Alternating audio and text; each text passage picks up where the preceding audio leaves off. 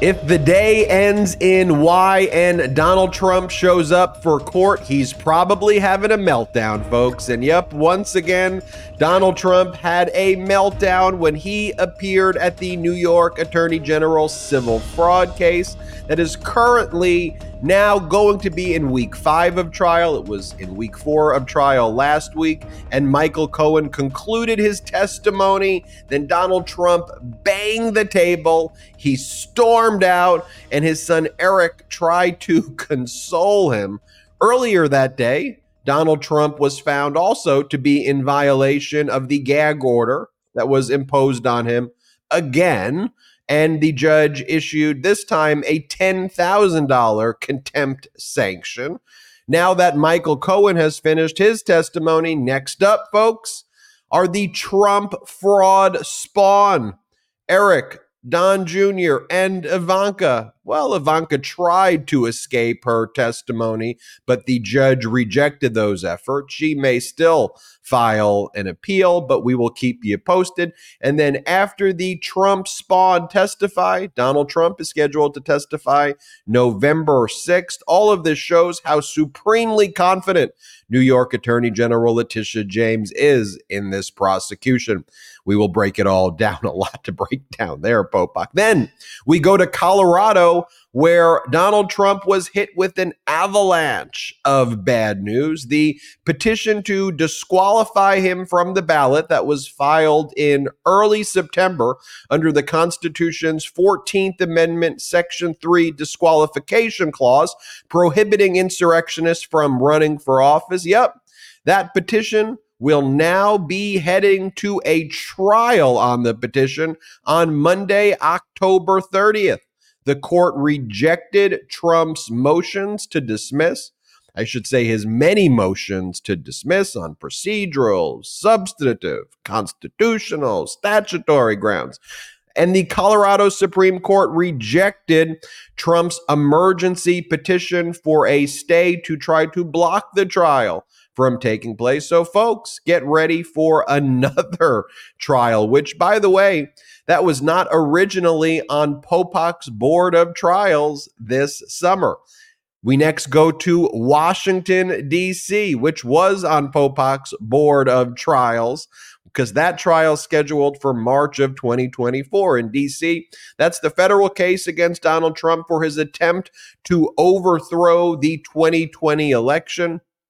And this case continues to heat up. Trump's former chief of staff, Mark Meadows, as we predicted here on Legal AF when the indictment was unsealed, has indeed taken an immunity deal and from all reporting is prepared to testify against Donald Trump at the March 2024 trial. Also, the federal judge presiding over the case, Judge Chutkan, brilliantly has put Donald Trump on the spot with all of Trump's braggadociousness that he wants to see this case be televised. He wants it out in public. So Judge Chutkan very intelligently, very surgically put out an order asking Donald Trump's lawyers if he would like the trial test televised. Yes or no. Meanwhile, Donald Trump filed four motions to dismiss, each more frivolous than the next. Also, Trump tries to blackmail, or what's often referred to as gray mail when it comes to classified documents, the United States government. And special counsel Jack Smith, in a motion on the discovery that's been produced, tells Judge Chutkan just how frivolous Donald Trump's discovery motions have been.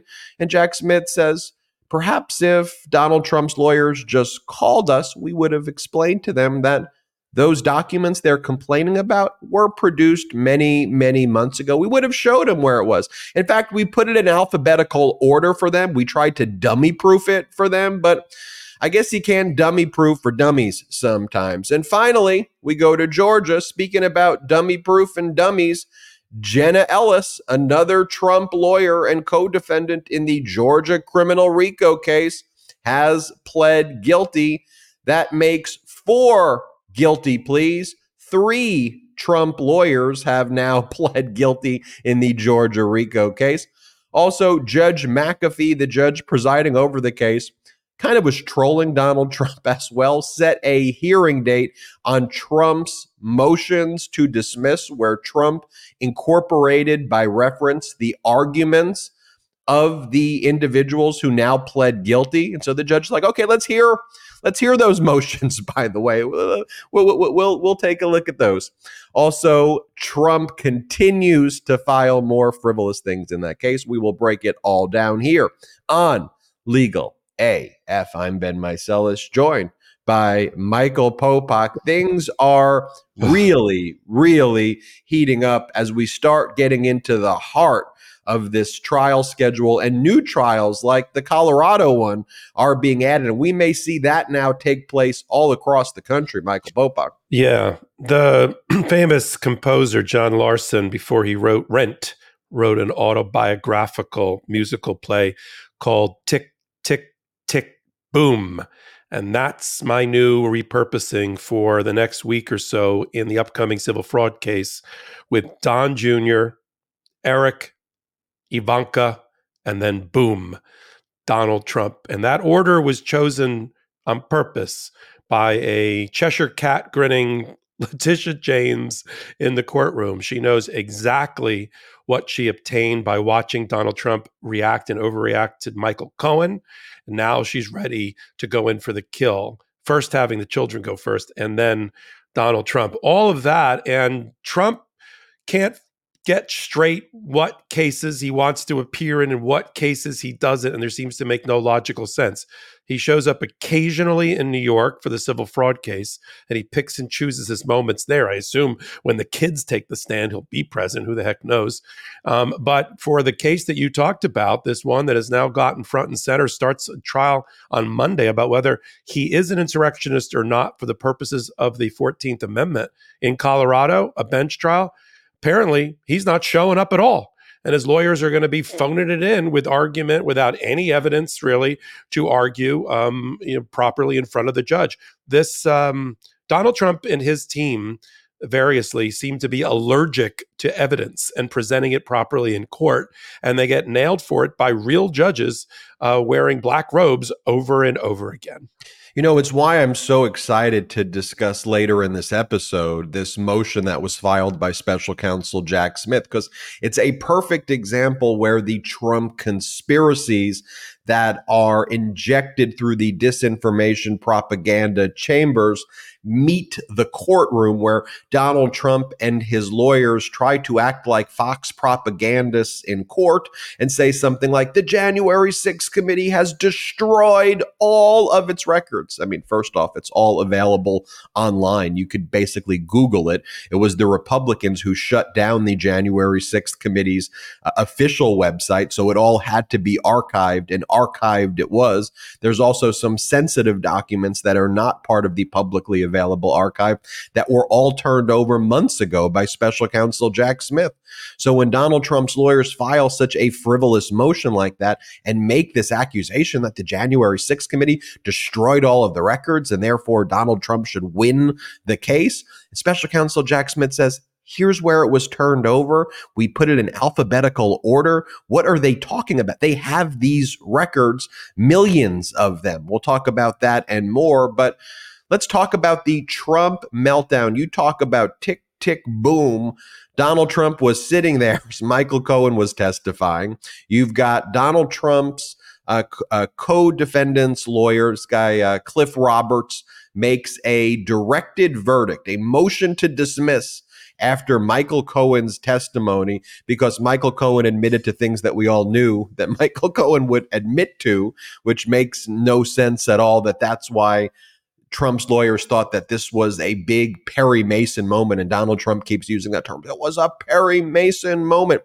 You can't even bring directed verdicts until after the evidence comes in and the plaintiff's case has rested. So there's no such thing as filing an oral directed verdict motion after a witness.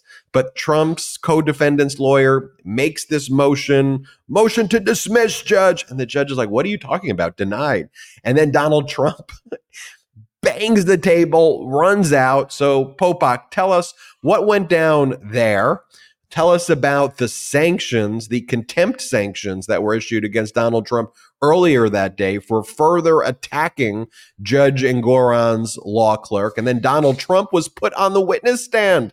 and then, of course, you alluded to at the outset the tick tick boom of all of the Trump adult spawn testifying next did week. You, did you hear my little inadvertent evil laugh before you gave it to me? I was like, like I can't wait for this. All right. First of all, let me lead it in this way. It's not the thing, it's the thing behind the thing. Now, let me explain it. It's not the directed verdict that they improvidently made at the end in some grand theatrical gesture to show that Michael Cohen actually helped the defense, as you said in this ridiculous Perry Mason moment. It's not the thing, it's the thing behind the thing. It's what the judge said after they made the directed verdict motion and he denied it that should send chills down the defense's spine. It's not the gag order that he violated or the $10,000 amount it's that he was forced Donald Trump to be put on the stand. And the judge concluded after hearing him that he can't be trusted as a witness, that he says things that are untrue. And since he's the trier of fact, for all evidence in the case, that's a devastating place to be. So, not the thing, but the thing behind the thing, to, to use a New York ism. Let's start with the mastery of Letitia James. We can't compliment her enough. Sometimes I even underestimate her, even though I, I'm, I'm a huge fan. And as a as a trial lawyer myself, I can't help but but um, uh, give her kudos when I understand after a bit what she's trying to accomplish with her team of 10 different um, uh, New York attorney generals, each taking turns at whacking this pinata, which is the Trump organization and Donald Trump, until it breaks wide open and he loses his buildings, his money, and his business reputation as some master titan of the New York business world. And it's coming, and it's coming faster than we thought. We thought this trial would extend until December. At the rate it's going, it's going to be probably it could be a pre-Thanksgiving where the judge gets the uh, the complete case handed over to him to make his ultimate decision. The mastery of Letitia James's group on display is how they used Michael Cohen. I don't think it was Michael Cohen for Michael Cohen's sake. In other words, it wasn't like we need this one bit of testimony in order to make our case because they don't. Even if there was poof, no Michael Cohen for various reasons, they've already put on enough evidence to win their case almost right now between the inside employees that are still there, like the assistant controller and the assistant vice president, the the uh, disgraced former chief financial officer and and chief controller who reported to that financial officer, the outside appraiser, the outside auditor. They don't need Michael Cohen. Michael Cohen, right now, frankly, is just repeating and uh, things that have already been said by other witnesses that don't have some of Michael Cohen's credibility concerns. So, why Michael Cohen and why now? Now I know why. He is the bait that Donald Trump would take so that Letitia James could see how Donald Trump would perform, overreact, and become unhinged, pushing his buttons so she could see it before he was called to the stand. She wanted to dis uh, she wanted to what's the word i'm looking for uh, not disable but de- destabilize donald trump mentally which she's done we've never seen so much acting out than we've seen Donald Trump do while Michael Cohen was about to go on the stand, on the stand, repeating the, you know, coming back to the stand. His outbursts Donald Trump's in the courtroom, in the outside, talking to the fawning right wing media that's throwing him softballs and calling him, you know, uh, President Trump, President Trump, all of that. And then her just watching at the end, at the end of the day, talking about it with her lawyers. What do you think? Do you think now's the time? Do you think you think now's the time to put him on the stand? I think now's the time, don't you? Because they want him as destabilized and undisciplined as possible. There she is right there. Look at her. Look at her. That that is that signals supreme confidence and mastery in everything that's going on in that room. And now, now that he's oh, he's um, completely melted down, Donald Trump watching just Cohen testify and misinterpreting everything about Cohen. Cohen said that he was not given a direct order by Donald Trump to change the numbers on the financial statements to inflate them, but that he was given indirect mob like instructions that was left clear to him what he was supposed to do. And of course, he testified. Allen Weisselberg told him the boss told him that he's supposed to change the books. And they jumped up like that was some aha moment. Aha, there's no direct. Listen to the complete testimony by Michael Cohen, corroborated by at least half a dozen other people who are not named Michael Cohen. I don't think, again, that the Michael Cohen event was meant necessarily to get the evidence in. It was meant to test Donald Trump, destabilize him with his children's testimony one at a time. I mean, it, Eric Trump has no nails left on his fingers before he's going to testify next week. And and then Ivanka, the prized Ivanka, the first daughter, the one that Donald Trump loves the most of all of his children, she's going to now be forced to testify against him about everything. And and here's the thing about Ivanka. And then I want to make one last comment about Judge Engoron. Ivanka is unplugged. Why? Because they made a decision at the New York Attorney General's office not to depose her, meaning not to get her testimony out on the record in advance. She was interviewed, but she was not deposed, meaning Ivanka's lawyers, Bennett, Bennett Moskowitz, has no idea where the New York Attorney General is going to go during direct examination or hostile direct examination of her because th- there was never a dress rehearsal for it. So they have to now shadow box and guess but you know who knows where they're going with the case? The New York Attorney General. They know all the documents, they know all the evidence. There's no way they can get Ivanka prepared properly for that particular testimony before she has to give it, just like they can't prepare Donald Trump because he's incapable of being prepared. And the thing, finally, Ben, that is most devastating to their case is they got a window into the thinking of Judge Engoron early. They said point blank uh, when he said, first of all, I out of the directed verdict motion, sit down. Second of all, I don't see Michael Cohen as the critical witness that you do. There is, and he used his hands to gesture in the room, there is a mountain of evidence that could fill this courtroom about the issues of fraud brought by the New York Attorney General. So, no, directed verdict denied. But it wasn't the denial directed verdict. It was his comment about where his head is at at the four week mark in the trial.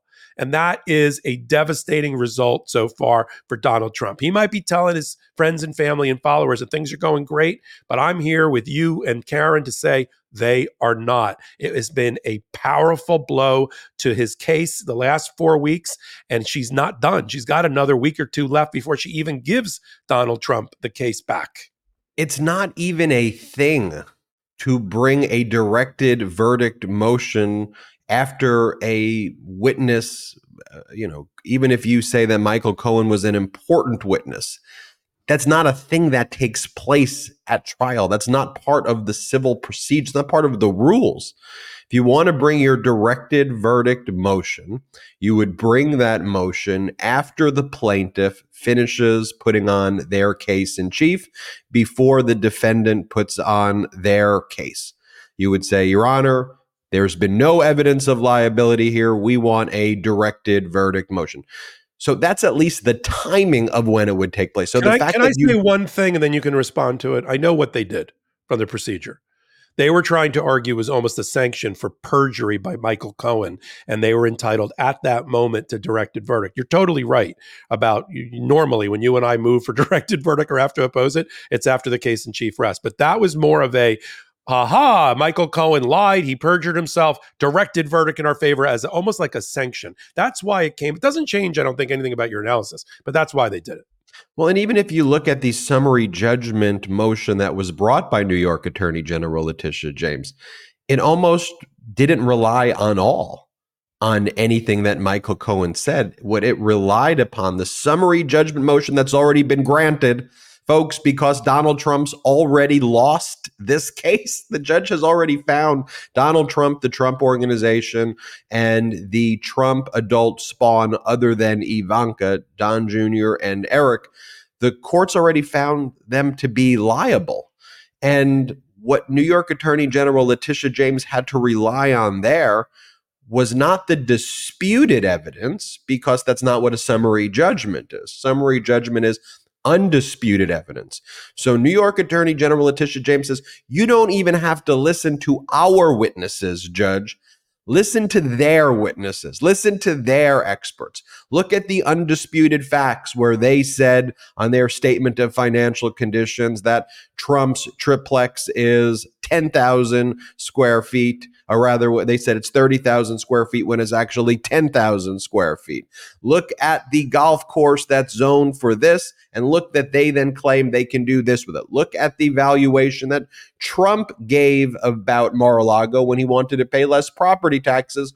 Here's what it's put here's what they put on the statement of financial condition. Let's go through all of these properties and let's just look at the Trump documents, the Trump appraisals. And that's what you should base your summary judgment on, not what Michael Cohen has to say or any of our state witnesses. So I want to make that point clear as well, which makes the directed verdict motion after you've already lost on liability equally frivolous because this is really just about disgorgement right now, well, damages, and well, one thing, further one, injunctive relief that would ban the Trump organization from doing doing business. Yep. One one thing though, there, there is there is six counts left that have intent as the component. He won on uh, the New York Attorney General won in their fraud on the count that doesn't persistent fraud stand alone under New York law that doesn't require intent. Um, here, it's not just about disgorgement, it's about disgorgement plus the six counts of persistent fraud, business record fraud, financial statement fraud, insurance fraud that require intent, not of the level of criminal intent, but a but an intentional conduct uh, weirdly, strangely, New York law allows persistent fraud to be proven without even it. You could accidentally commit persistent fraud, is what I'm trying to say, and that uh, right. And so that, so just to be clear, I don't, I don't want to leave the misimpressions only about disgorgement and what are we doing? No, here? no. Well, that's why I also yeah, said sure. it was about disgorgement and the injunctive relief that then mm-hmm. relates to, you know, the, the, the other claims. But yes, and then they're already been found liable for the main fraud claim, which shuts down the Trump organization. That appeal is stayed pending the resolution of this trial. Ivanka right. Trump tried to avoid um, having to testify by claiming that she's not a New York resident. She tried to claim that she lives in Florida now. And so, therefore, there, unlike a criminal case where there is a uh, comity, C O M I T Y, in a kind of interstate subpoena statute that allows a. Y'all remember probably our reporting, for example, in Fulton County, right? When Fulton County District Attorney Fani Willis, in a criminal case, wants to subpoena somebody out of state, legal AFers, you know the process, right? First, Fani Willis has to go to the Georgia judge, the Fulton County judge then get an order there. Then you have to take that order into another state where the person lives and then get an order compelling them from the court in the jurisdiction where the witness you want to bring to Georgia lives. That exists in criminal, but civil, if you don't have jurisdiction, there is no statute like that. So, one way to try to wiggle out of appearing at a civil case is basically saying, I don't live in the state. The state court doesn't have jurisdiction over me. And that's what uh, Ivanka tried to argue. By the way, Popok, Ivanka also tried to argue what, what I was saying, um, which was like, hey, your Honor, this case is just about damages right now. So why do you need me? I'm out of the case right now. I'm not a defendant. The Court of Appeals dismissed me. It's just about damages against my brothers and my dad. You just need them. You don't need me. And New York Attorney General Letitia James responded and said, Whoa, whoa, whoa, you get a lot of benefits from the Trump organization. We know about those millions of dollars in distributions from the sale of the old post office in Washington, D.C. We know that they're paying your credit card bills and they're paying for your apartment. The Trump organization organization pays for your lifestyle, you're still affiliated with the Trump organization right now. So you don't get to say, I have no relationship with this New York Trump organization. You do. That's what the judge relied on. I would expect Ivanka to file an appeal and that we will do a hot take on that and she'll file some emergency motion to stay that. And we will talk about that when that goes down. I also want to talk about this contempt sanction before moving on to Colorado's disqualification case and this contempt sanction as well. Let's not forget that the MeidasTouch editor in chief Ron Filipkowski was the one to originally break the story about Donald Trump violating the gag order on October 20th. The gag order was imposed on Trump on October October 3rd. And we broke the story on MeidasTouch.com that Donald Trump had kept up the threats about the judge's law clerk um, and that Donald Trump didn't remove it from Donald Trump's website. So, hat tip to Ron Filipkowski because when Donald Trump was sanctioned that second time or the first time, whatever you want to call the October 20th gag order violation sanction, the judge has been escalating these sanctions ever since.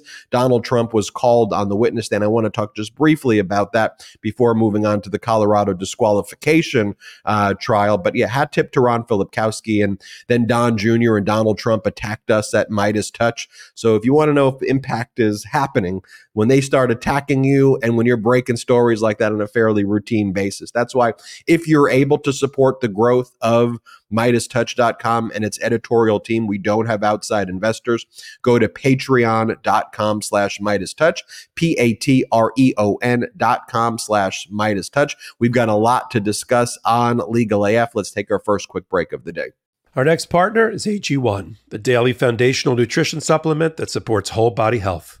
I drink it literally every day. I gave AG1 a try because I was tired of taking so many supplements and I wanted a single solution that supports my entire body and covers my nutritional basis every day.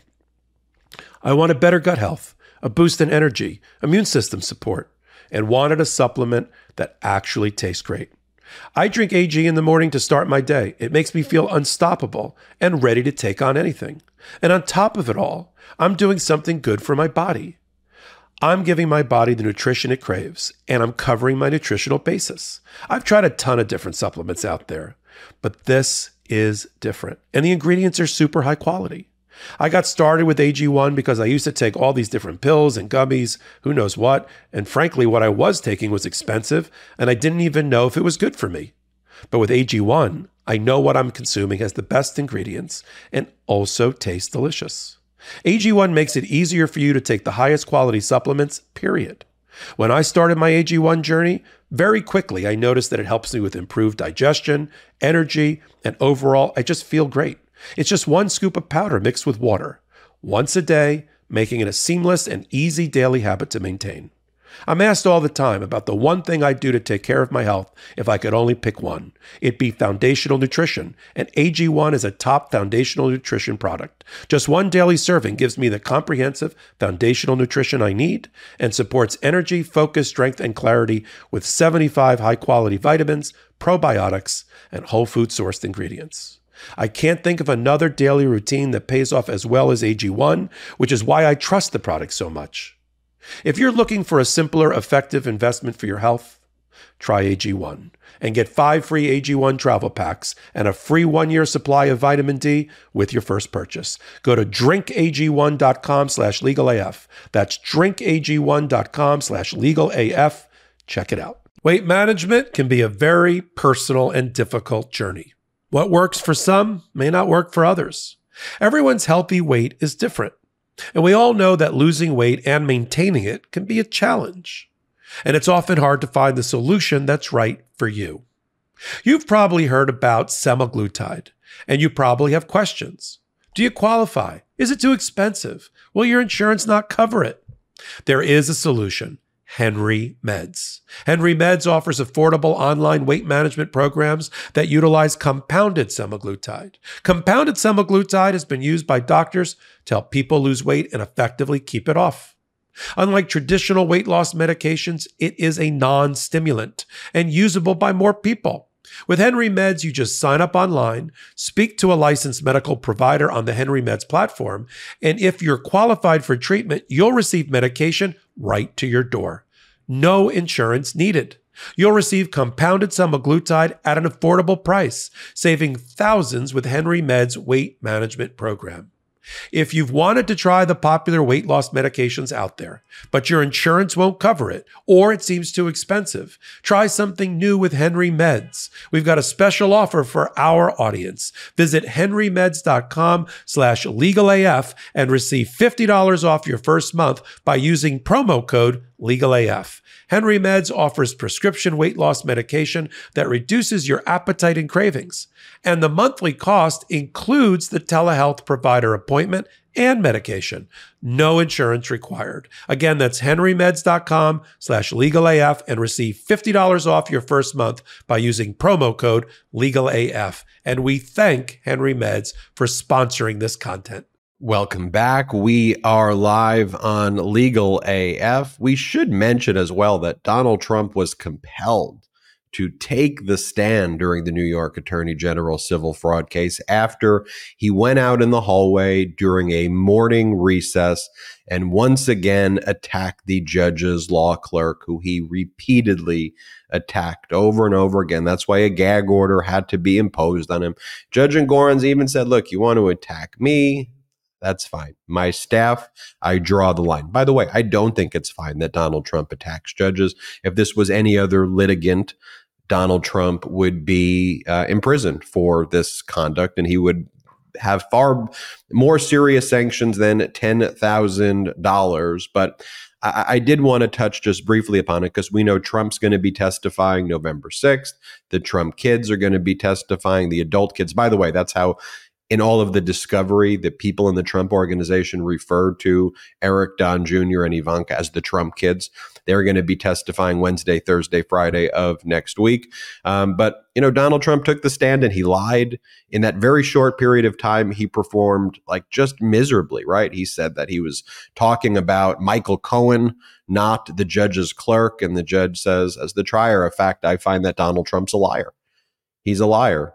When he refers to Michael Cohen, he refers to Michael Cohen a certain way. When he attacks my law clerk, this is how he says it. And the, I thought the important line in the judge's written order was the judge basically says, it is not appropriate, it is not okay, it is not acceptable to try to take advantage of the ambiguity in language while making clear attacks on people that can result in people getting killed or seriously harmed. And I find that Donald Trump is a liar and also mentioned the MeidasTouch report, where we identified that Donald Trump uh, had violated the gag order back on October uh, 20th. Popok, what did you think about Trump's uh, brief testimony? I, I am very skeptical that Trump is going to show up for his testimony. I know he's compelled to. He doesn't have the ability to invoke the fifth because he, he previously waived the fifth, but that doesn't mean he hmm. still will, may oh, try to do it. I, I think he's right. too cowardly to testify. All right, you threw that hot potato in my lap. Let me, let me let me start with that one.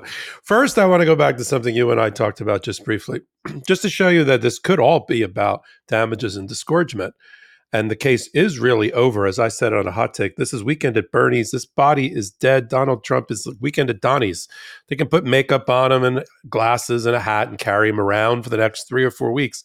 But there's no doubt in my mind that Judge Engoron, coming off of summary judgment and the findings that he already made on the pile and mountain of evidence he continues to refer to, has already made up his mind about it. And this is just, you know, as soon as everybody shuts up gets all the evidence in that they want, he's ready to rule.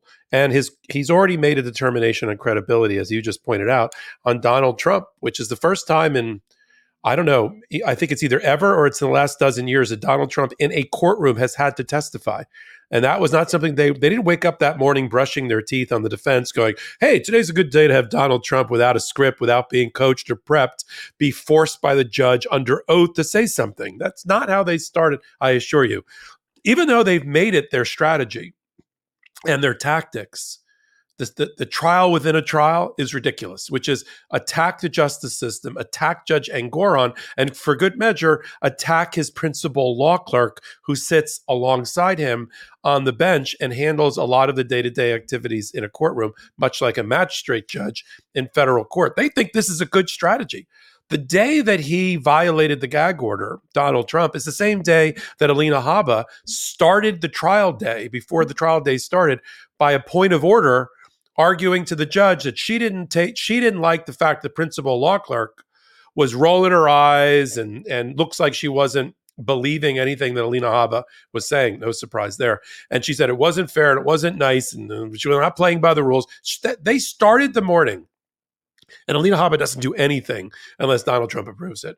And there on her checklist, on her clipboard, Alina Habba had number one, attack the law clerk again. That was morning. First break, Donald Trump with that strategy in his head, attack the law clerk. Attacks the law clerk despite the gag order being in place, testing the judge again. What he didn't anticipate is that the judge would put him on the stand. Now, the judge, I don't know if you you remember this, Ben, but for our audience, when they he granted the summary judgment and they got into court the next week to talk about what the shape of the trial would look like, him having already granted the summary judgment. And Chris Kise asking the question, the judge actually turned to the New York Attorney General staff and said, why don't you dismiss all the other counts and I'll go right to disgorgement and all your remedies? And they said, No, judge, we think we have to put on all the evidence through the other counts in order for in order for us to be entitled to all this five or six pieces of remedy that we're looking for, including disgorgement and cancellation of the business certificates and removing Donald Trump as a trustee of his own trust and all this other stuff. And the judge is like, Okay. But his first inclination was, I've heard enough. I'm ready to go to remedy and sanctions. And now you've got a judge who is the only trier of fact. There is no jury who's concluded that Donald Trump, at least on one major issue, is a is a liar. As he said, what he said was untrue. That's called a lie, a lie under oath to a judge. And so, what it should have been, if you're Donald Trump and you're kind of picturing your best trial day with Michael Cohen testifying, what should have been about Michael Cohen's credibility as a witness became about Donald Trump's credibility as a witness. Okay. Talk about sucking the oxygen out of the room in the wrong direction in your case. So what could have been the you know a little bit of a highlight? Oh, they cross-examined Michael Cohen on bias something we've all known. You just have to listen to Michael Cohen. You know his background. I could do Michael Cohen for Michael Cohen. That's not the point. But it should have been about his credibility. And then uh, in Alina Habba's cross examiners are always taught you end on a high. You find the ending point in your cross examination. That's something where you've scored a point and you sit down. But that's not what happened. What happened is it became all about Donald Trump in a bad way. And now Letitia James gave, she gave the order Get them on the stand now. Get the kids first, line them up one at a time, show him what we're going to do to the kids, and then bring Donald Trump on and end with Ivanka and then bring in Donald Trump. It's almost exactly been what we saw the Jan 6 committee do with uh, with the way they presented. They wanted to hit him in the heart with Ivanka and her testimony against him because because they know that solar plexus hit will have an impact on Donald Trump. He will be a destabilized, unhinged Donald Trump when he finally testifies. And as to your question, you don't think he shows up? Uh, does anybody doubt that Letitia James and this judge will send the marshal uh, to to Trump Tower or to wherever to br- or call Secret Service to bring him in. He has no choice. Once subpoenaed, he has no choice. He will face jail. I don't think, even though he likes to call himself the Nelson Mandela of this situation, I don't think he wants to actually go to jail because he didn't show up at his at a civil fraud trial. I think, as part of my thesis, my prediction that he's not going to show, I also include in there him trying to pull something or saying, well, now with all of these other federal cases that are going to trial, I now have to invoke the fifth. You can rely on my deposition testimony. Just, he's a coward. I've studied his pathology over and over again. That's what no one's predicting this. And and I could just be totally wrong here, but his pathology is that of the biggest coward. And to spend two to three days on the stand being grilled and cross-examined and being shown just what a crook he is and also that he's not smart it will be it will be something interesting. We'll all watch and you could put in your comments below what your prediction is. Let's talk about what our predictions are in colorado because these disqualification cases under the 14th amendment section 3 the disqualification clause they're heating up you may recall back in early September, a group that uh, is a friend of the show here at the MeidasTouch Network. We've had their general counsel as well as their executive director on our various shows. The group's called Crew. Citizens for Responsibility and Ethics in Washington. The acronym is CREW. They're the ones who brought this petition. They have a track record of being successful in bringing these types of uh, petitions uh, before. And the plaintiffs, the petitioners in this case, if you will, are actually a group of mostly former Republicans or kind of non MAGA Republicans, which we highlight a lot here on the MeidasTouch Network, that MAGA is not the Republican Party. They've taken over the Republican Party, but it's a group of actual Republicans and prominent ones who basically say that no, this what happened on January 6th was a coup. It was an attempt to overthrow our democracy. It's an insurrection. Donald Trump needs to be disqualified. Just so everybody remembers what Section 3 of the 14th Amendment states, it says the following no person shall be a senator or representative in Congress or elector of president and vice president or hold any office civil or military under the United States or under any state, who having previously taken an oath as a member of Congress or as an officer of the United States or as a member of any state legislature or as an executive or judicial officer of any state to support the Constitution of the United States shall have engaged in insurrection or rebellion against the same or given aid or comfort to the enemies thereof. But Congress may, by a vote of two thirds of each house remove such disability. One of the arguments, if you even want to call it that, that Donald Trump made, which is actually a bit of a kind of chilling argument, is Trump argued that as a president, he did not take an oath to support the United States Constitution. I just want you to think about that for a moment. This is from Donald Trump's motion to dismiss brief. Um, he filed multiple motions to dismiss, um, but this is one that refers to the other brief where it says the motion to dismiss explains. This is from Trump. This isn't from me. This isn't from the petitioners. This is from Trump, what I'm about to read. The motion to dismiss explains why the President of the United States is not an officer of the United States. And Trump's reply in support of that motion will explain why petitioners' arguments to the contrary fail. The September 29th motion to dismiss also explains how Section 3 does not apply to all officers of the United States, but only those who take an oath to support the Constitution of the United States. As explained there, the presidential oath which the framers of the 14th Amendment surely, knew, requires the president to swear to preserve, to protect, and defend the Constitution, but not to support the Constitution. So Donald Trump's one of his arguments is that the 14th Amendment, Section 3, doesn't apply to him because he never took an oath to support the Constitution. That should be chilling. That's what they actually are. That's why we go through the legal briefs, not the propaganda, the legal briefs. That's what Trump said. Trump also argued that this involved a political question doctrine so that it was non judiciable, so that the judge shouldn't be able to rule. And then Donald Trump also argued that the 14th Amendment, Section 3, was not self executing and that requires a decision by Congress to exclude Donald Trump and not by a judge like the Colorado judge presiding over this case Judge Sarah B. Wallace.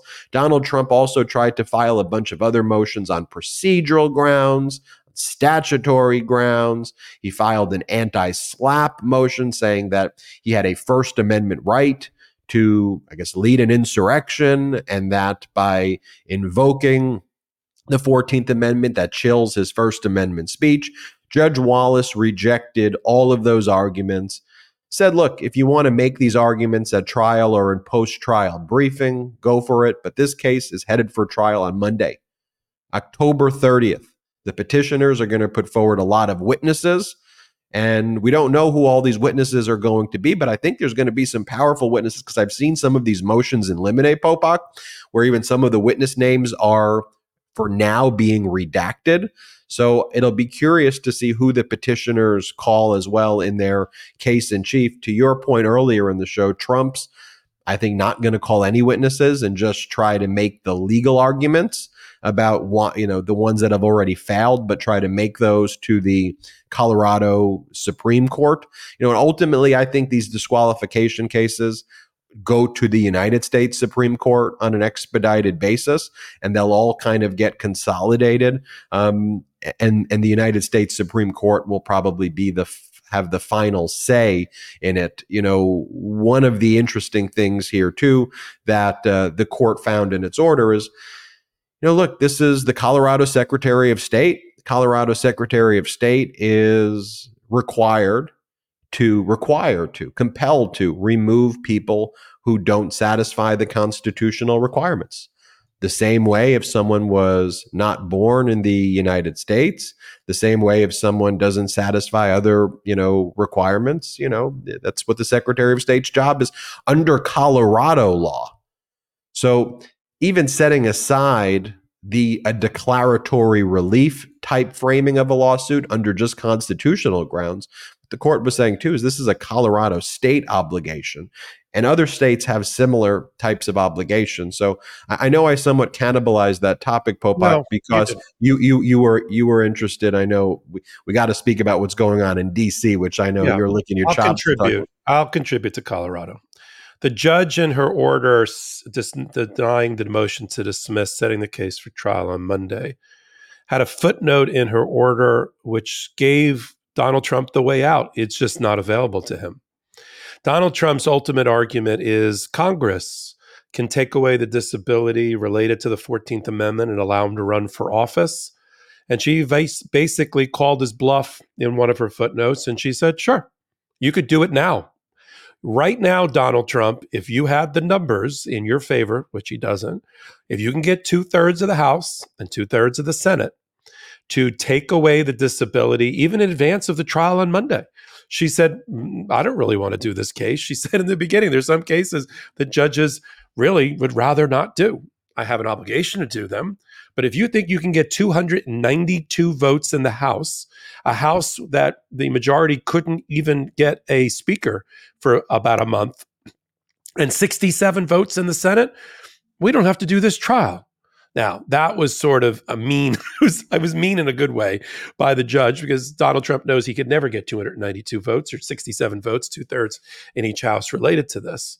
You know, the whole battle here between what I always see time and time again, I'm not sure who the lawyers are for Donald Trump in this one, but they're equally poor, whoever they are, because they're constantly um, doing unforced errors, telling the judge cases stand for propositions that they don't stand for, telling the judge that there's legislative history that supports them when it doesn't, telling the judge that there's law review articles by right wing Federalist Society people who have changed their mind and have decided that Donald Trump was right all along, that, that only the Senate and the House can remove him and not a um, not a not a Secretary of State of a state or a state and that's wrong. And and it's it's just so easy for judges and their law clerks who help them do the research to to take the cases that Donald Trump cites and easily dispatch them as not being credible, reliable. That's the number one thing that kills a lawyer like you and me when you're an advocate in court. When you lose your credibility and when a judges can't trust a word you say not just Donald Trump here, but his lawyers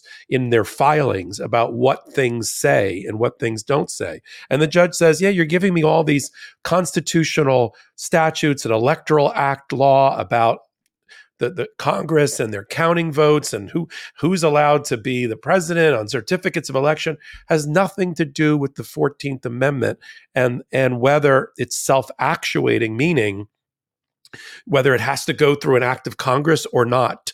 And it obviously, based on the history here, it doesn't have to go through an act of Congress, nor does it require a criminal finding, a trial finding that he was an insurrectionist or a rebellion against the United States. That's why he doesn't say convicted of a crime. A convicted of the following. It's just that he did the following, and that's based on evidence. Now, I've seen the interview with the Secretary of State for Colorado, and she's very clear that she believes that Donald Trump should not be on the ballot and that he was part of the insurrection. And she's also called him out for not even attending his own trial on Monday when it, when it matters most, when the chips are down. But this trial, this bench trial, with all the weight of the evidence that's going to be presented on the scale And the scale here is not beyond a reasonable doubt. The scale here is preponderance of the evidence. All the evidence is going to go to the plaintiff's side that's trying to ban him from from the um, uh, ballot, from being on the ballot. And so based on the rulings that have already been made by this judge leading into the trial, although sometimes you can't use those totally as predictors because they're on individual issues. I think she's very open minded.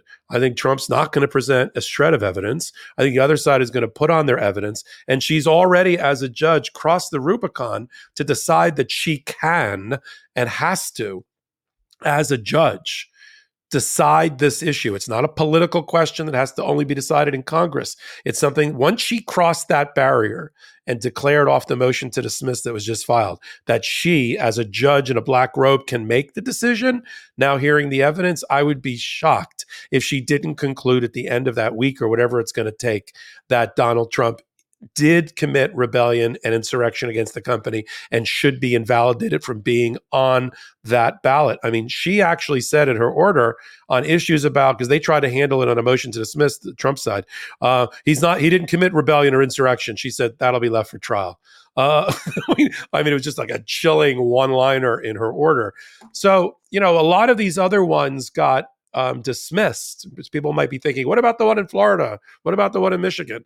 A lot of them died because they got filed in federal court, and federal judges were like, nope, uh, we don't see this. We don't see standing. We don't want to take this case. That's fine.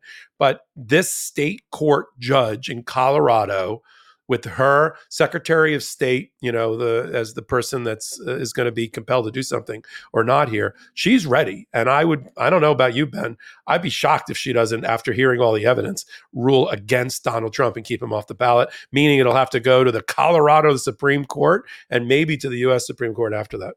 And the timing of when I think it will go to the United States Supreme Court is interesting as we go to our next topic, which is the March 2024 federal trial in Washington, D.C. for Trump's attempt to overthrow the results of the 2020 election, because I am supremely confident that special counsel Jack Smith is going to secure a guilty verdict in that case. So, as the Colorado case, which I also agree, Popok, I think the judge is going to find that Donald Trump engaged in insurrection and is disqualified. I think that ruling will be stayed pending the appeals process. And then at some point, that appeals process, which we all know the wheels of justice take slightly longer than we would all like it to here on the MeidasTouch Network, at some point, that that then intersects with the March 2024 federal trial in Washington, D.C., where a guilty verdict there cannot necessarily be brought in as new evidence in a trial that's already been completed in Colorado. But certainly on appeals, it would be a compelling thing to request the United States Supreme Court take judicial notice of that there was a guilty conviction in a federal prosecution of Trump's attempt to overthrow the results of a 2020 election. So, as Popok and I think through these issues, as as experienced litigators and practitioners we also think through not just what's happening today but what's going to happen three five seven months down the road and we want to impart that upon you as well so you can start not just planning on what's happening next week say with the trump kids going uh, to testify but what's going to happen in seven months? What's going to happen in nine months? And we try to give you the best data available for that. He also talked about popok trump's lawyers losing all credibility. And we see that happening in all of the cases, and particularly prominent in Washington, D.C., where good lawyers become bad lawyers very quickly and become propagandists as they represent Donald Trump. I mean, someone like a John Lauro and a Todd Blanche, by all accounts, had good reputations of law- as lawyers. But in order for them to represent Trump, they have to go full MAGA or they choose to go full MAGA. And then they just completely make no sense and lose all credibility you know, and Trump makes them file motions, and their lawyers, they have their bar numbers, so they have to willingly file these motions, trying to take his conspiracies and file them in federal court, where then special counsel Jack Smith has the framework of, okay, that's completely deranged. You have these documents you're whining about. Here's where they are. What are you talking about? And so then when a judge reads something like that, the next time those Trump lawyers try to make an argument, the judge knows they're just liars. You lose your credibility, you lose your ability as an advocate. I want to talk about that about that. Especially, I want to talk about Mark Meadows. Uh, now being confirmed to have taken an immunity deal. We called that uh, before. Want to remind everybody as well. You see the impact of the reporting here at MeidasTouch.com you see Donald Trump and Trump Jr. attacking the MeidasTouch editorial team. You see every week breaking news stories that's being broken by MeidasTouch. And if you want to support that independent journalism, go to patreon.com slash MeidasTouch, P-A-T-R-E-O-N dot com slash MeidasTouch. Get ready, folks, for a Popokian breakdown of all things Washington, D.C. federal prosecution after this quick break. This is Michael Popok from Legal AF. If you're like me, you understand the pains of choosing what to wear.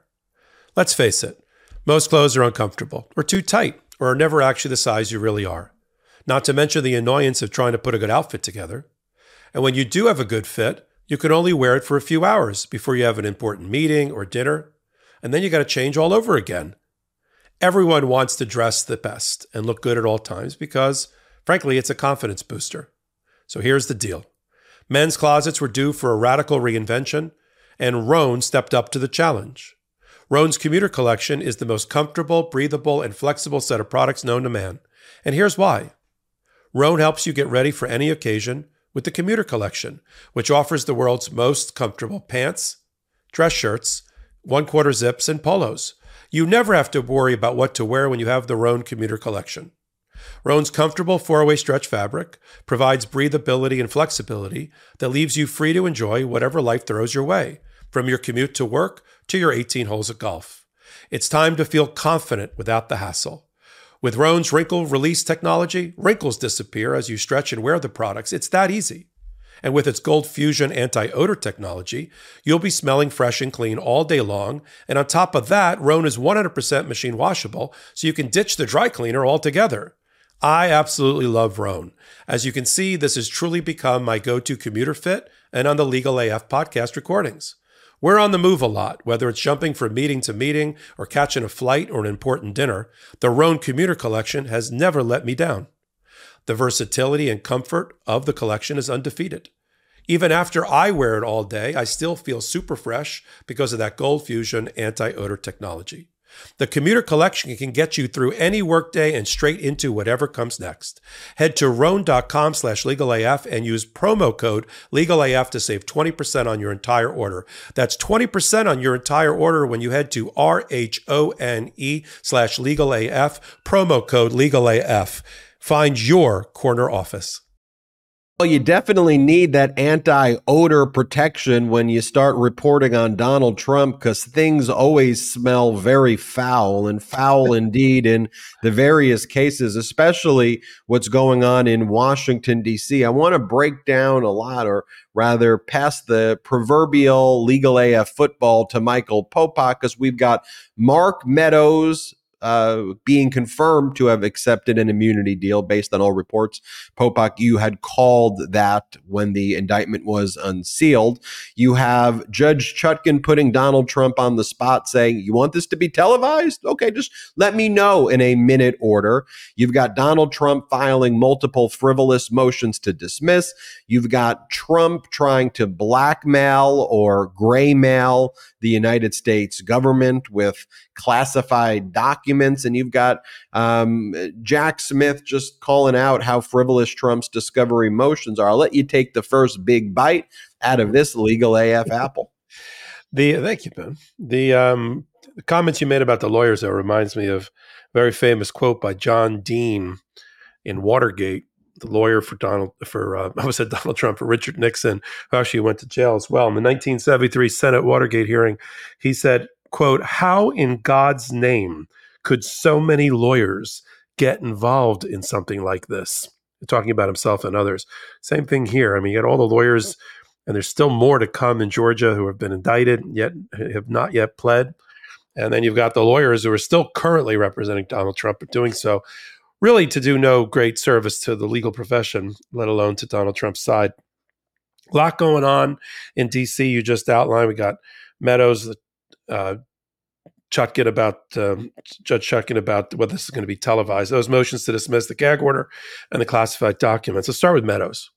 Meadows is very, very interesting, and we're trying to sort it out. And Karen and I, on the weekend, a midweek edition, we're trying to sort it out too about the mismatch that we've seen between him being indicted in Georgia not cooperating there, not even being an offer to plea deal, and kicking and screaming, trying to take the case to federal court. And, you know, Jack Smith saved me or whatever those motions were supposed to be all about. That all got denied.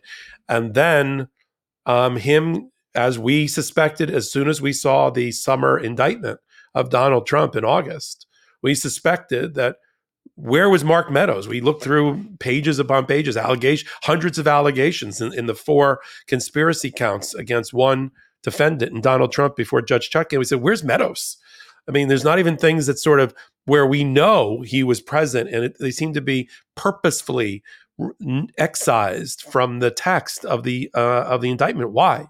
And we could only conclude, as, as you and I did, that, that Meadows was cooperating in some way, shape, or form. And now we know there was at least a limited cooperation, went through the chief judge of the uh, DC Circuit Court um, in grand juries. He was given Fifth Amendment privilege for the purposes of testifying before the grand jury. And there's also reporting that that um, Mark Meadows also at least met with the prosecutors two or three times related to his testimony, and that he's testified or provided evidence already about the big lie and the big fix and and the fact that he was one of the people telling Donald Trump that there was no outcome determinative fraud in the election at all. That um, that he was repulsed and told Donald Trump so when Donald Trump declared himself the victor on the night of the election before all of the other ballots were counted, including absentee ballots and the like, and military ballots.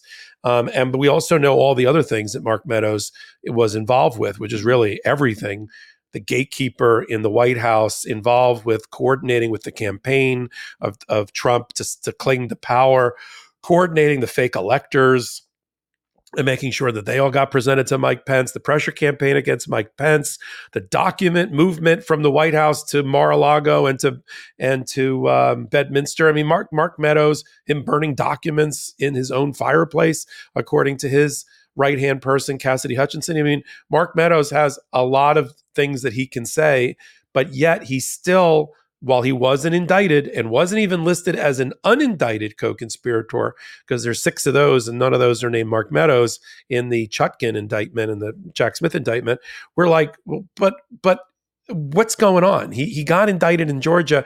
How is he's not completely fully cooperating with Jack Smith? Is there still exposure there?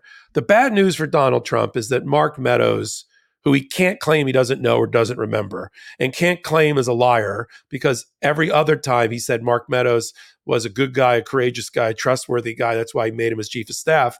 Um, this is not a good thing in Trump world for Mark Meadows to be cooperating in any way, shape, and form with Jack Smith. The question is, is he also going to cooperate ultimately with Fani Willis? Fani has her little group of four cooperating witnesses, including three former Trump lawyers, which Jack Smith, I'm sure, is going to try to get over to his side to cooperate with him, or they're going to get indicted or convicted or uh, indicted.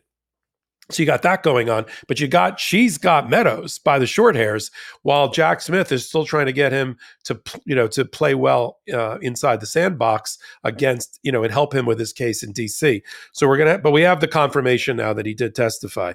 Um, the the uh, gag order issue is coming to a head. We're going to get a filing uh, right before we go on the airtime, probably from that'll complete the briefing about whether that gag order that she, Judge Chutkan, temporarily lifted for about two weeks, just long enough for Donald Trump to do more bad things that got used against him in real time in the filing by the Department of Justice. I mean, they filed things and put in there things that had happened earlier in the day in New York, including the violation of the gag order earlier in the week in the 60 Minutes Australia, Anthony Pratt, billionaire Australian who was secretly recorded uh, against Donald Trump, calling him a mobster uh, and uh, and a punk.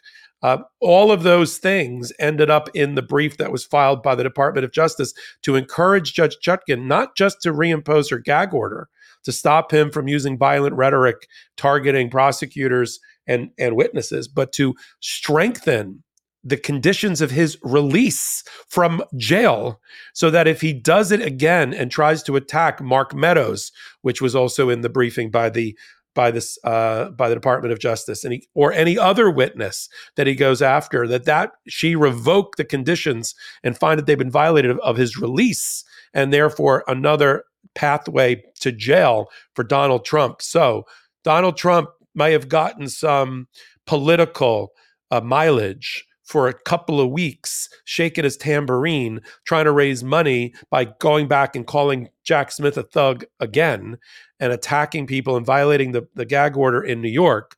But the chickens are all coming home to roost now, and they're all being used as evidence against him to not only reimpose the gag order, but to make to to have another tripwire for him to maybe end up in um, in jail.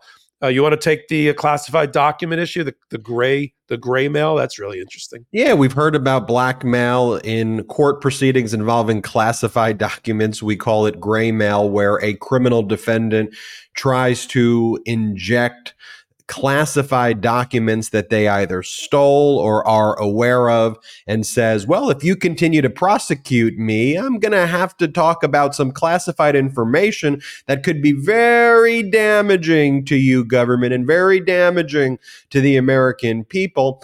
Look, court proceedings take place in public, right? And so at some point, what you have to deal with is balance the national security interest attendant to classified information, and a criminal defendant has constitutional rights and due process rights to get discovery material that may be relevant or exculpatory in the case. And so Donald Trump's making an argument not in the Southern District of Florida case. Obviously, that one involves classified documents that Donald Trump stole, where he can engage in a lot of gray mail there. But in Washington, D.C., Donald Trump says, you know what we really need to talk about in this case that are going to be really important to my uh, defense? We need to really talk about America's. Uh, uh, international assessments about Russia and Iran and China and foreign government interference, which Donald Trump may have disagreed with his own intelligence community, because Donald Trump says he wants to make that a major part of his defense. And folks, it's a hard issue, I guess, to unpack, although I think I just did it fairly easily. But the egregious nature of this should be front page news. You hear it here on Legal AF, of course, but that's an actual motion that Donald Trump uh, brought. And he's using coded language a little bit, but if you know what he's trying to do here, it is obvious what he is saying by his disagreements with the intelligence community's assessment about election security. Our intelligence community believed that there were massive threats from Russia, from Iran, from Saudi Arabia, from China trying to interfere with our election and trying to basically help Donald Trump win. Donald Trump is saying his disagreement with that is somehow relevant to his defense in Washington, D.C. It isn't. What he's really saying is for 2024, he wants our enemies to learn about those security assessments that were done by our intelligence community by trying to put that into evidence in his case and thereby graymail the Department of Justice and government into being afraid to try this case publicly. Like, how heinous is that? And that relates to a motion Donald Trump filed about challenging the CIPA, Classified Information Procedures Act, redactions and withholding of documents that special counsel Jack Smith has does not want to produce. And under CIPA the Classified Information Procedures Act special counsel Jack Smith's able to have an ex parte under seal and in camera uh, hearing with the judge without Trump basically be like, look, these documents are not important, they're not relevant, and they're very dangerous if they're released. And Trump's arguing, nope, make them all available. Those are major parts of my defense. So you see the games Donald Trump's playing there. Judge Chutkan also made the brilliant move in a minute order saying, okay, Donald Trump, I hear you want this case to be public. That's what you're talking about uh, to the public. So here's the minute order. Defendants combined response, if any, to the Media Coalition's application for audiovisual access to criminal trial proceedings. And basically, she asks Donald Trump what his view is about the media's request to televise and make this trial available publicly. So putting Donald Trump on the spot here where Trump's going to have to respond if he wants this case to be televised. He says that in his speeches, but we know the propaganda from the speeches and the legacy media and the right wing propaganda machines pump out is different than what goes on in the case. And we've made it our mission here on Legal AF with this rapidly expanding legal AF community that you have all created to say, let's just talk about the facts. Let's talk about the evidence because facts and evidence and what's going on in the courtroom, you know what? That doesn't have a political party. We don't want to be lied to. We don't want to be played here at the Legal AF community, at the Meidas Mighty community, and in the American community. We don't, and across the world, we don't want to be played.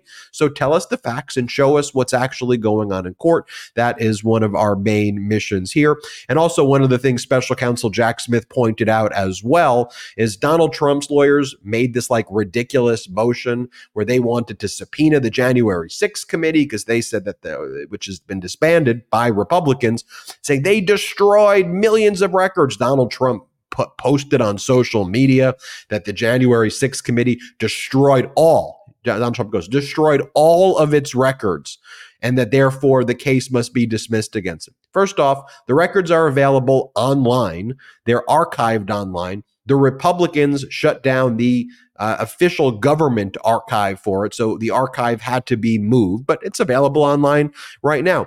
There are certain documents which are not on that archive, which are highly sensitive, confidential documents, but those were turned over when back in August by special counsel Jack Smith. Not only did special counsel Jack Smith turn those over, he put them in alphabetical order by witness. There was also other kind of like maps about where you can go to find these documents. He dummy proofed it for Trump's lawyers.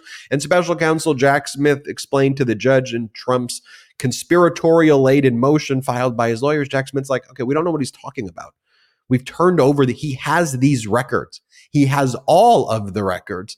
And then what Jack Smith pointed out is this footnote by Donald Trump's lawyers where they said this is a good faith motion, but we have not reviewed all of the records. So special counsel Jack Smith goes, yeah, before you go and write a motion, maybe review the records. And by the way, special counsel Jack Smith says this also.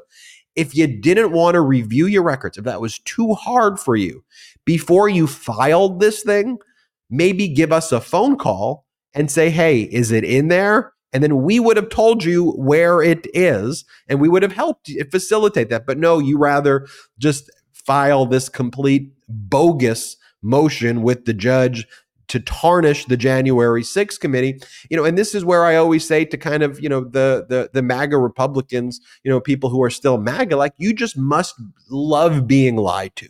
You just must love it. Like you must love being treated like crap and being treated so disrespectfully. Like it must give you joy to just be talked to and lied to all of the time because there are some things that are just so easy to disprove. Okay, really? He didn't get the documents? Well, here they are. They're right there. Now what? Oh, well, no, no, no.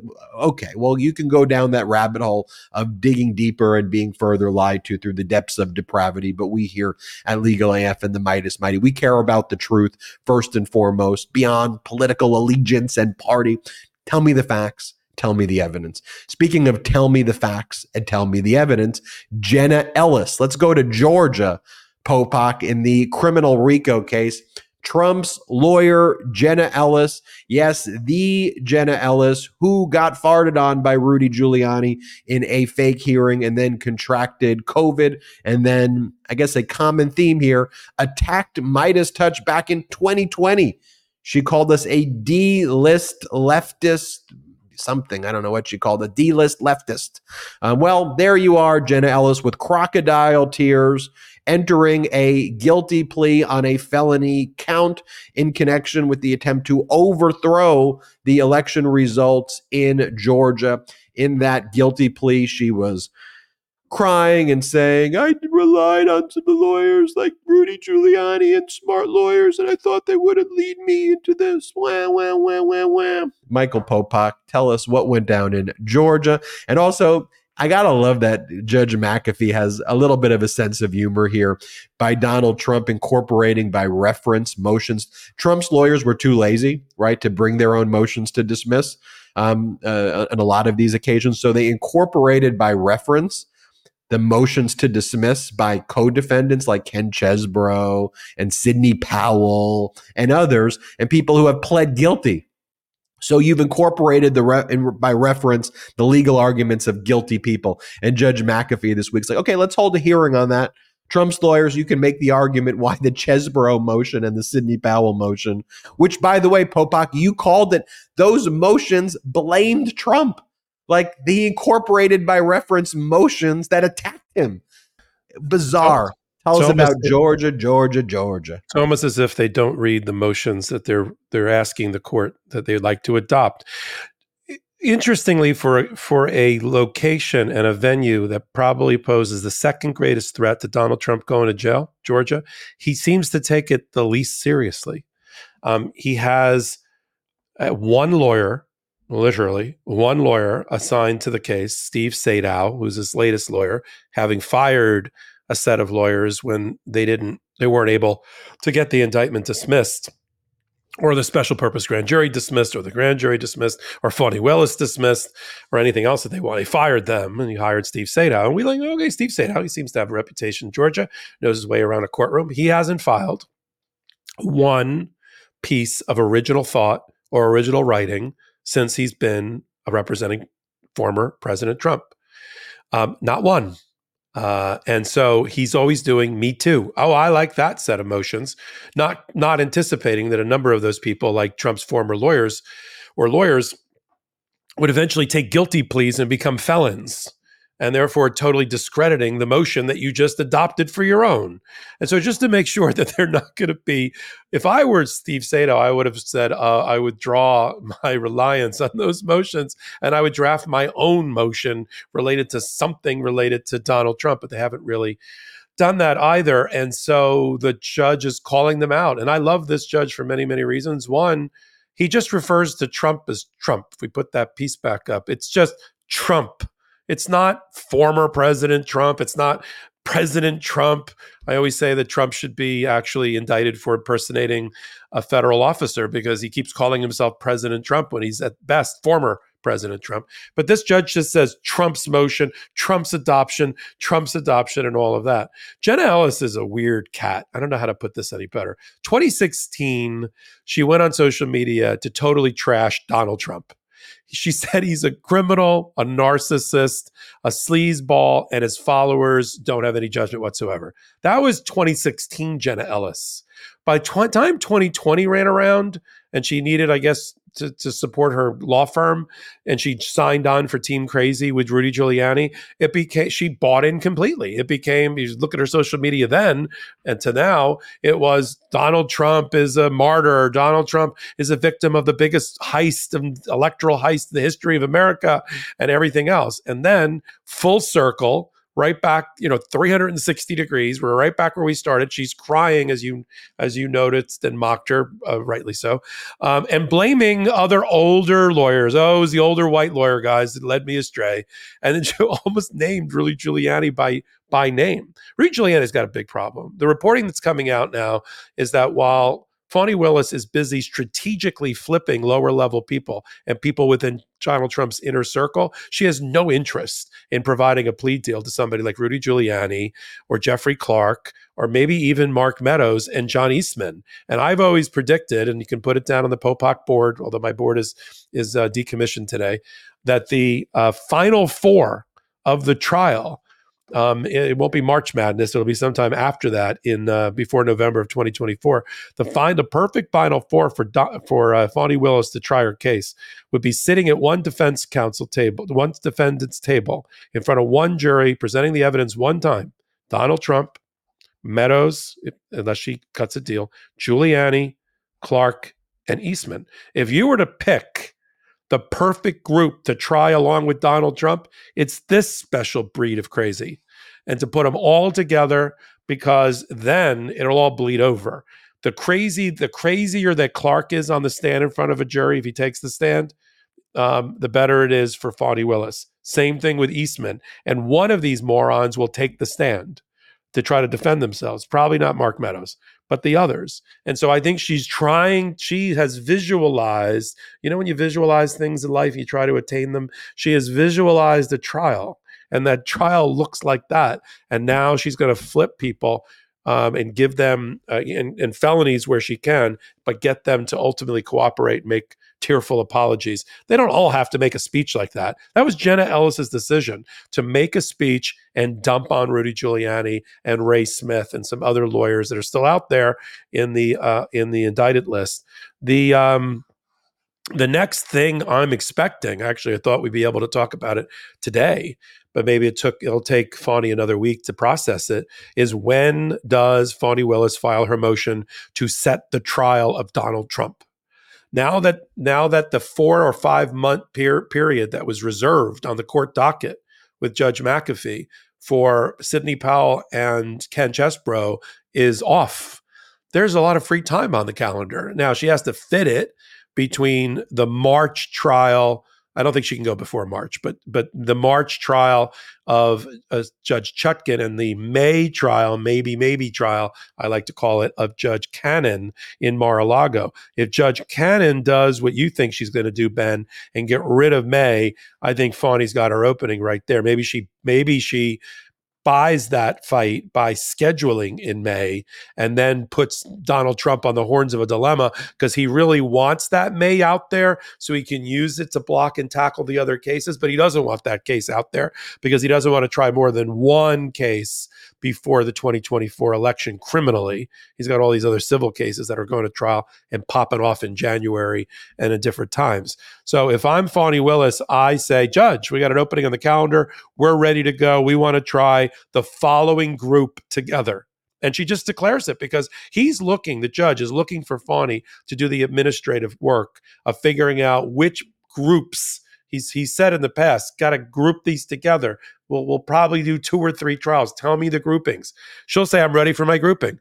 I want it to be X date. I want it to be Trump, Giuliani, Clark, and Eastman, maybe Meadows. I want those five. And he'll say, I got room in a courtroom for that. And the lawyers related to that. Okay, what date are you proposing? And here's where she could really call Donald Trump's bluff and say, I want it after March, but before November and pick a date that then puts her in conflict with Cannon and see what happens with Cannon. What do you think, Ben? Oh, Fani Willis knows exactly what she's doing here because on November 1st, Judge Aileen Cannon's holding the hearing on Donald Trump's request to delay all of the dates in the Southern District of Florida, Mar a Lago theft of national defense secret case. Remember how Judge Cannons continued to delay and delay. Then she set a hearing on the delay and then a hearing now to delay everything that's now scheduled for November 1st in Fort Pierce. So what Fani Willis is doing is waiting to see what Judge Aileen Cannon is going to do at that hearing. The good news about Judge Aileen Cannon is her corruption is matched, in my view, by her incompetence because now Judge Aileen Cannon is kind of boxed in.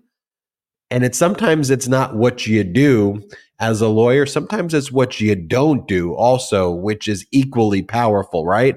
So by Fulton County District Attorney Fani Willis not pushing for that trial date of Donald Trump yet, it now causes somebody like Judge Cannon who shoots from the hip and there's all these minute orders and her docket is so confusing to even she's confused herself at this point. She rules on the request by the media to show up after a hearing takes place. Like she has no clue. Like it's really incompetent stuff. But now Judge Cannon will see Donald Trump requested that the dates get moved in the classified document case, for, you know, which would move the May trial date. Fani Willis is going to watch exactly what happens on November 1st.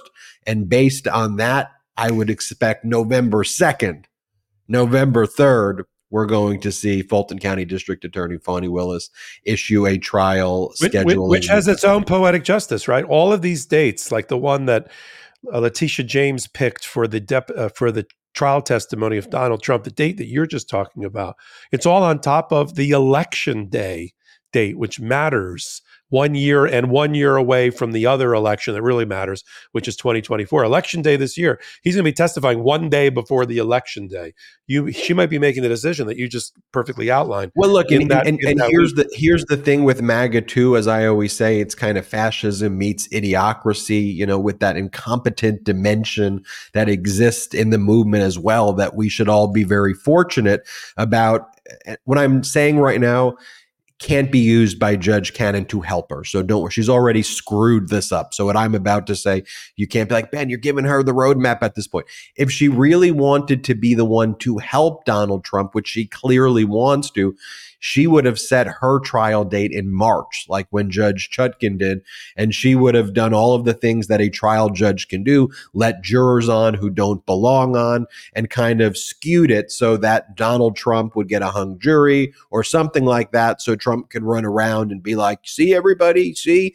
But because she's so incompetent and Trump's incompetent and also scared to go to trial, she thought she was doing Trump a solid by having this plan to incrementally delay the dates. But what that allowed was the DC case to take place in March. And now I think the Georgia case in Fulton County District Attorney Fani Willis is watching. That could potentially slide in for May, June right now. And then Trump, and this would be great for the nation. You have the two cases on Trump's attempt to overthrow the election take place before the November 2024 election. So Americans can see what a jury thinks about Donald Trump's conduct, both in state and federal court. We will, of course, keep you posted here on Legal AF. And again, you see the impact of Legal AF that's having nationally and internationally right now. You see the impact of MeidasTouch.com breaking all these stories. So if you're able to now join Patreon for MeidasTouch and help grow this independent media platform, now would be a great time to do it. Go to patreon.com slash MeidasTouch. You spell it P-A-T-R-E-O-N dot com slash M-E-I-D-A-S.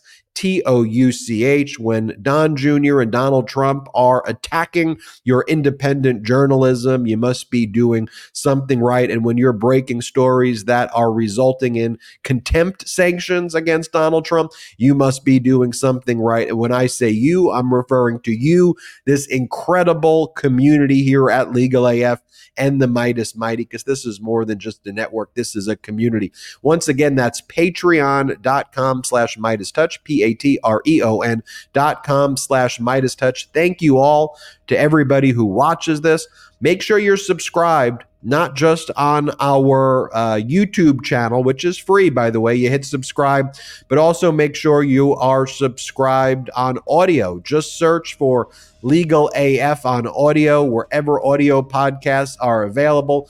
And of course, Go to store.meidastouch.com and get that legal AF merch.